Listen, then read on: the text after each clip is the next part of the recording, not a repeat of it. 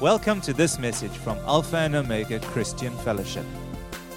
We are a family on a journey to become more like Christ, sharing His kingdom by expressing His love.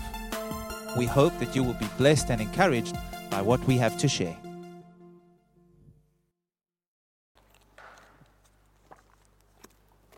I'd like to start this morning by welcoming you all. I want to start by, by welcoming those who we haven't perhaps seen in a while, those who've come from a long way just to be here this morning. Michael Weiss, all the way from the UK.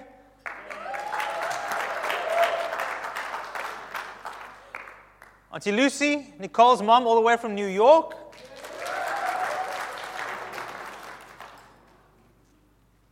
We've got the Somerset West House, House Church with us here this morning. Somebody's come all the way from Rhema in Johannesburg this morning. We have Linda, who's come all the way from London this morning. So, to the rest of you, I want to say there's no excuses for not coming to church on a Sunday. We welcome the Rothwells. I mean, who have I missed that's not normally here on a Sunday? Hey, Samson! Hey, Samson! He's come to us all the way from El Shaddai, the streams. He makes a mean cup of coffee, so after the service, ask him to make your coffee for you we don't have quite the right equipment, Samson, but I've got great faith in your abilities. Lovely to have you with us here this morning. Praise God. Amen. It's good to be together in the house of God. Amen.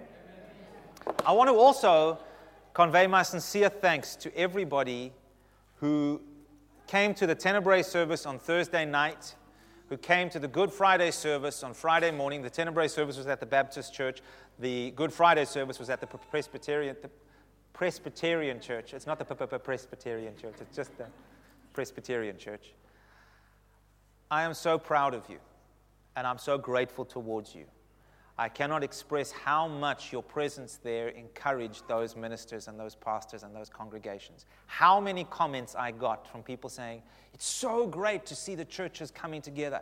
And how the comments I got from the ministers saying, Thank you. It's so nice seeing your people there and so nice to have you be a part of it. I'm super proud of you. Thank you all for being there. To all of those who were not there, I'm also super proud of you and I love you too. Mark, I really enjoyed your daughter's dancing to the worship this morning. I see you've been teaching her your moves. She's, it's all cheats. It's all cheats. Praise God. Amen. So today is Easter Sunday. We celebrate the resurrection of Jesus. And as you see here in front of you, we've got a, apart from the emblems for communion that we'll do a little bit later on, we have a little depiction of what things may have looked like inside the tomb after Jesus' resurrection. You may note the diminutive size of our Jesus here. The only explanation I can think of is that when he washed away our sins, he did it in a warm wash, and so everything shrunk. that's all I've got. But it's emblematic. And so that's, this is what I'm going to be talking about this morning. We're going to be talking about the miraculous resurrection of Jesus Christ. We're going to be talking about newness of life. And the first thing that I want to do is I want to paint a bit of context. Uh, mo- most of you spent Thursday night and Friday focusing on the trial of Jesus. We focused on the death and the crucifixion of Jesus Christ and the burial of Jesus Christ in the tomb. In, in jo- Joseph of Arimathea's tomb, he asked for the body of Jesus. They embalmed it, they, they wrapped it in cloth, and they placed him in the tomb. And this is where I really want to start from this morning. Having had Jesus crucified, I want you to understand the lengths that the Pharisees and the chief priests went to to make sure that Jesus stayed dead. That may seem like a funny thing to say. Now, the Pharisees and the Sadducees and the, the high priests and all of those things who were trying Jesus wanted him crucified. We all know the story that he got crucified, he was placed in the tomb, and then they went back to Pilate after he was in the tomb. It's very interesting to me that after all their accusations against Jesus, they chose to go to Pilate on the Sabbath and say, Jesus said that he would rise again from the dead. We need to make sure that, that this doesn't happen. Let's read about it in Matthew chapter 27. We're going to look at Matthew's account. We'll have it on the screens. But it says this from verse 62, Matthew 27, verse 62 onwards. It says, On the next day, which followed the day of preparation, the chief priests and Pharisees gathered together to Pilate, saying, Sir, we remember while he was still alive how that deceiver, speaking of Jesus, after three days uh, said, After three days I will rise. Therefore, command that the tomb be made secure until the third day, lest his disciples come by night and steal him away. And say to the people, He has risen from the dead. So the last deception will be worse than the first. And Pilate said to them, You have a God. So he granted them their wish. Go your way, make it as secure as you know how. So they went and made the tomb secure, sealing the stone and setting a guard.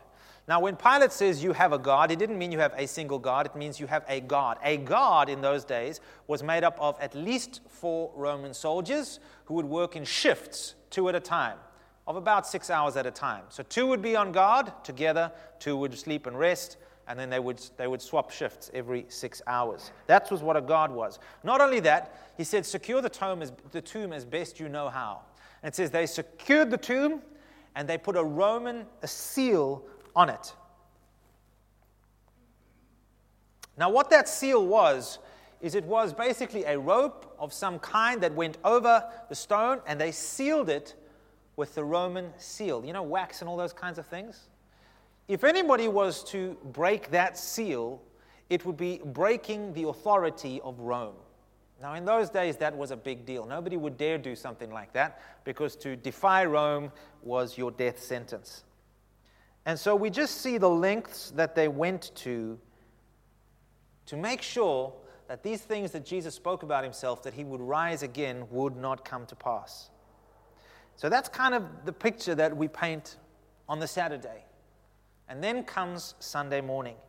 The third day, some woman went to the tomb with fresh bandages and spices. And on the way, they were talking and wondering okay, we're going to go because men had done the first job, wrapping him and placing him in the tomb. The woman decided we needed, he needed a bit more dressing.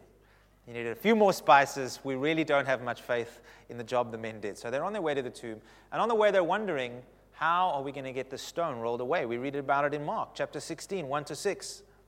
Now, when the Sabbath was past, Mary Magdalene, Mary the mother of James, and Salome brought spices that they might come and anoint him. Very early in the morning on the th- first day of the week, they came to the tomb when the sun had risen. And they said among themselves, Who will roll away the stone from the door of the tomb for us? But when they looked up, they saw that the stone had been rolled away, for it was very large. And entering the tomb, they saw a young man clothed in long white robes sitting on the right side, and they were alarmed. Where's Luke? There he is. There. Oh, what happened to your white robes, dude? It vanished away. Okay. So you've been delivered from angel duties now. You're just back to. So Luke was your angel this morning who greeted you, greet, greeted you at the door shouting, Good news, Christ is risen. And so there we have the picture of the angel sitting inside, and they were obviously alarmed. He is, uh, but he said to them, Do not be alarmed. You seek Jesus of Nazareth who was crucified. He is risen. He is not here. See the place where they laid him. Now that's important the angel drew the attention of those women to the place where Jesus lay. And we're going to get on to why that was important.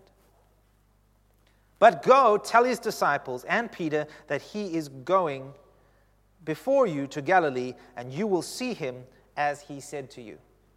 So, this is, as I said, quite significant that the angel pointed their attention to the place where Jesus was laid. And he tells Mary, go off, call, tell the disciples, tell Peter, which, which Mary, Mary duly does. Mary, she runs away, she runs to go find them. She tells them, come, he is risen, he's been taken away. John 20, verse 6 to 7, calls them, and then we pick up John's, John's account here, and he says, Then Simon Peter came, following him, and went to the tomb. Following who was John? John and Peter ran to the tomb. And he saw the linen cloths lying there Again, we have reference saying they saw the linen cloths lying there and the handkerchief that had been around his head, not lying with the linen clothes, but folded together in a place by itself. Now, there's two things worth emphasizing here. They mention the clothes and they mention the folded handkerchief. Now, the handkerchief in those days was not as we would think of a little pocket square like this to blow one's nose on or to be chivalrous where they, when one finds damsel in distress. That's not the kind of handkerchief we're talking about here. Kind of handkerchief would be a little bit larger, a bit like a hand towel, maybe even, or maybe even larger than that. It would be a napkin or a serviette is another, is another way of thinking about it, a hand towel. That when somebody was having a meal, they would use it to wipe their beard and wipe their mouth and their hands. They would use it on other occasions to wipe sweat from their brow. That kind of, of cloth. It's a little bit larger. But the significance of the handkerchief being folded is, is important. In Jewish custom at the time, that handkerchief or that, that cloth had significance in the home eh, with the mar- between a master and a servant. You see, a servant would know how his master wanted the table laid for supper. And he would lay the table, making sure that everything was just in its place as it should be, as the master wanted it to be. The master would come, he would sit, and he would eat his meal. Along the way, if the master was finished, he would take up his napkin or his handkerchief, he'd wipe his face, his beard, his hands, and he'd bundle it all together and throw it on the plate and get up. That was the, the, the, the signal to the servant who would be waiting in the shadows, not sort of in plain sight, waiting for the signal. That would be the signal that the master is now done with his meal. The servant can come and clear the table. However, if the master got up and folded his handkerchief and placed it down on the table next to his plate, it would be a symbol to the servant I am not finished. I am leaving for a moment, but I am coming back. And the servant would not clear the table in the hope and expectation that his master was coming back. When Jesus folded the headscarf, the handkerchief, whatever terminology you want to use, and he placed it next to the garments, he was saying, I'm coming back. I'm coming back. I am not done yet. What a wonderful promise. You and I today still hold on to this promise that our Messiah will one day return. His return is at hand, the Bible says. And we wait with great joy and anticipation that day. That's the one part of the garments that I wanted to draw your attention to. But as I was pondering over the past few weeks about what I will share this morning and how I will share, to, share with you, it's actually the remaining garments that shifted something in my heart, that drew my attention. And to illustrate why this is significant, I want to do a little demonstration with you. I need a man who is strong.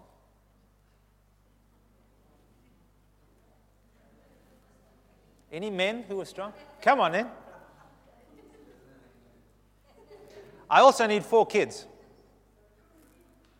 Come on in, come on in. Here we go.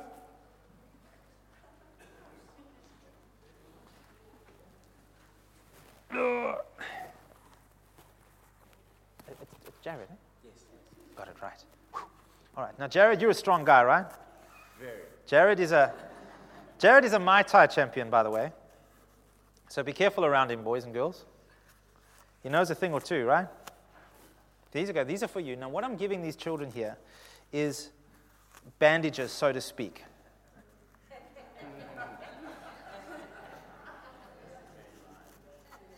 Now, here we go, guys. Now, what, for all intents and purposes here, I want you to play, uh, play dead, but stand up while you're doing it, okay? Just to help us get this wrapping on nicely. So stand up, put your feet together, Jared. Okay, kids, you got some space. I don't know who wants to take an arm. Each of you an arm, maybe each of you a leg. Let's get some wrappings on this guy. And go,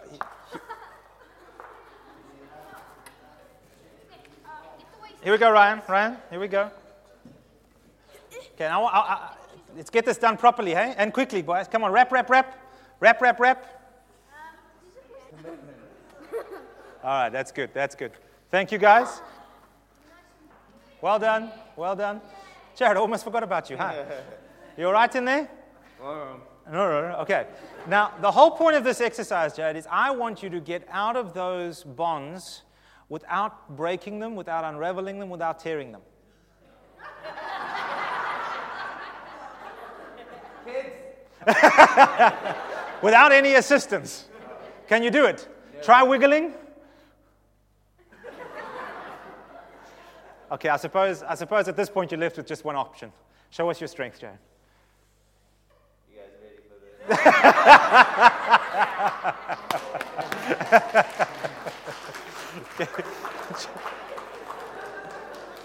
Thank you, Jared.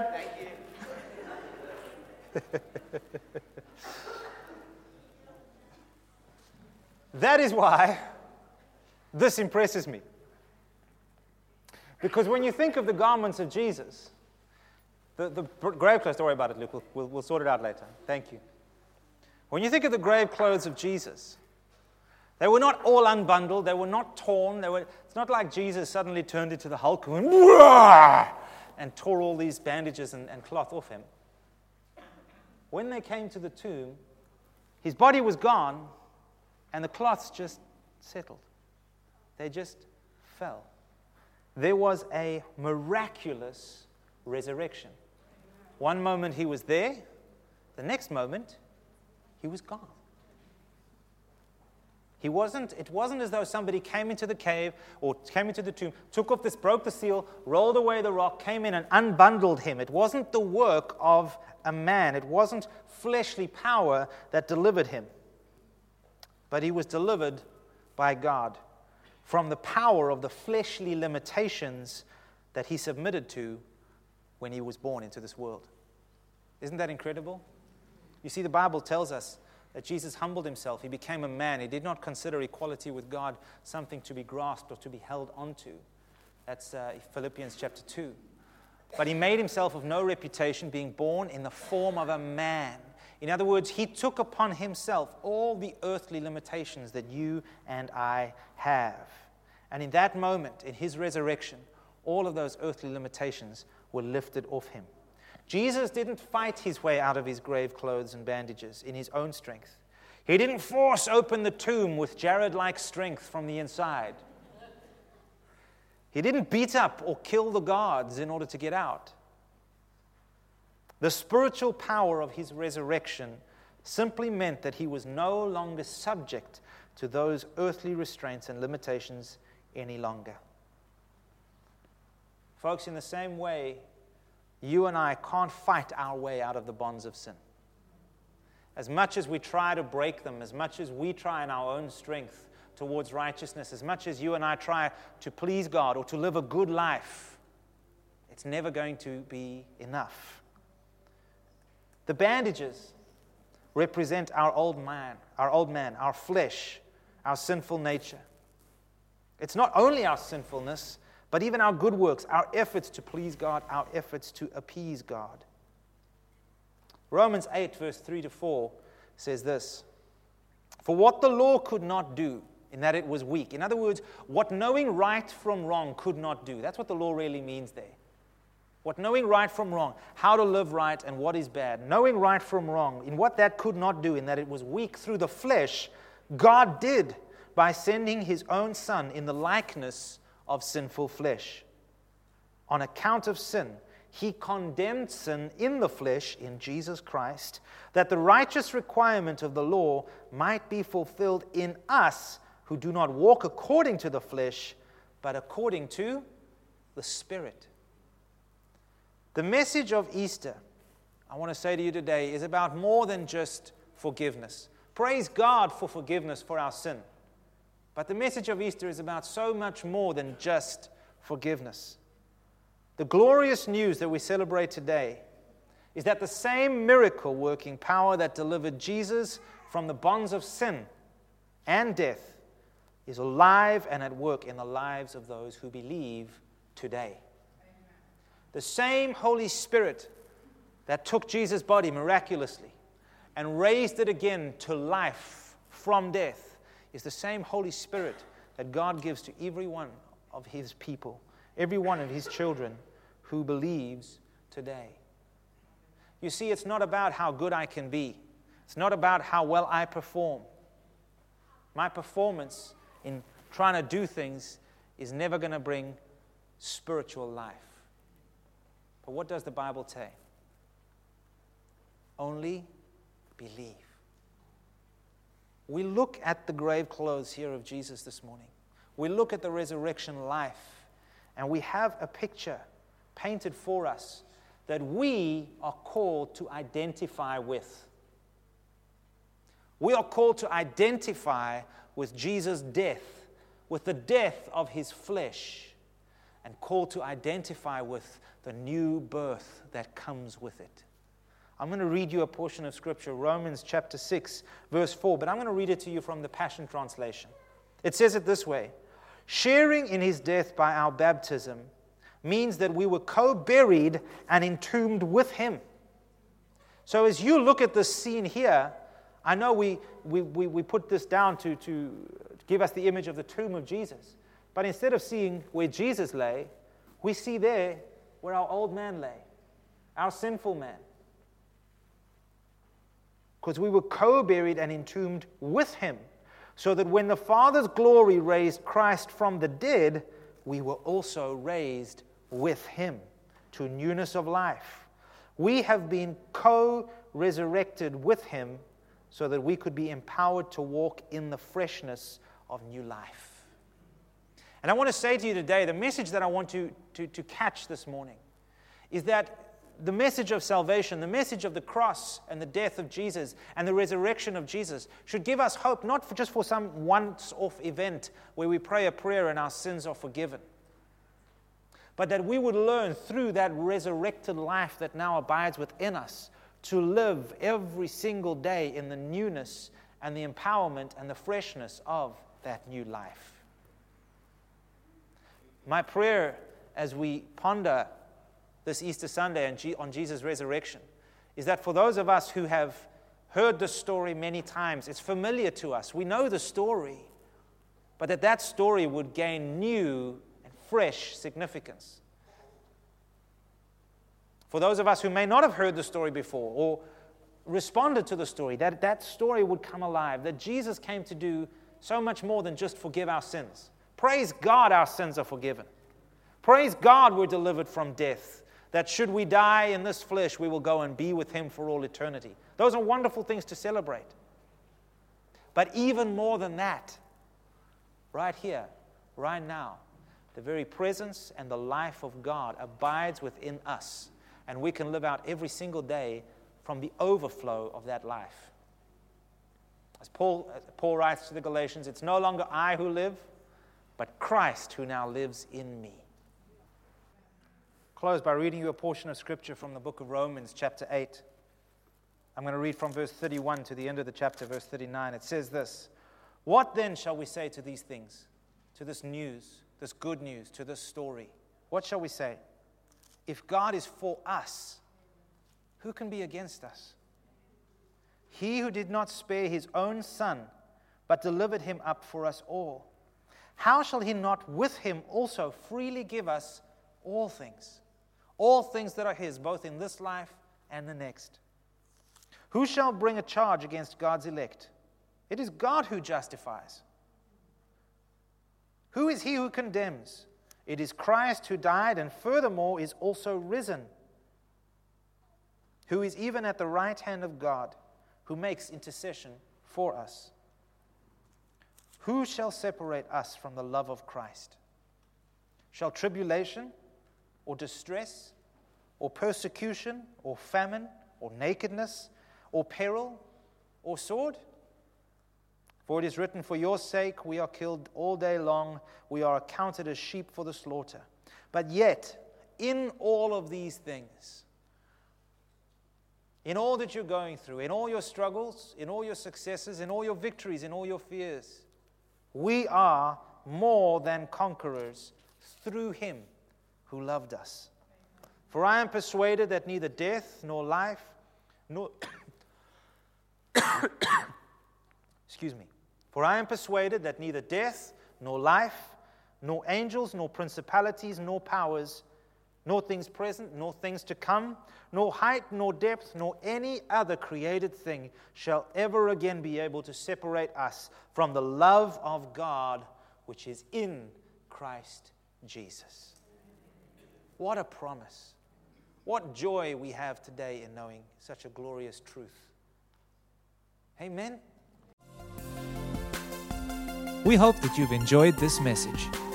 For additional resources and more information, come and visit us at alphaomega.org.za.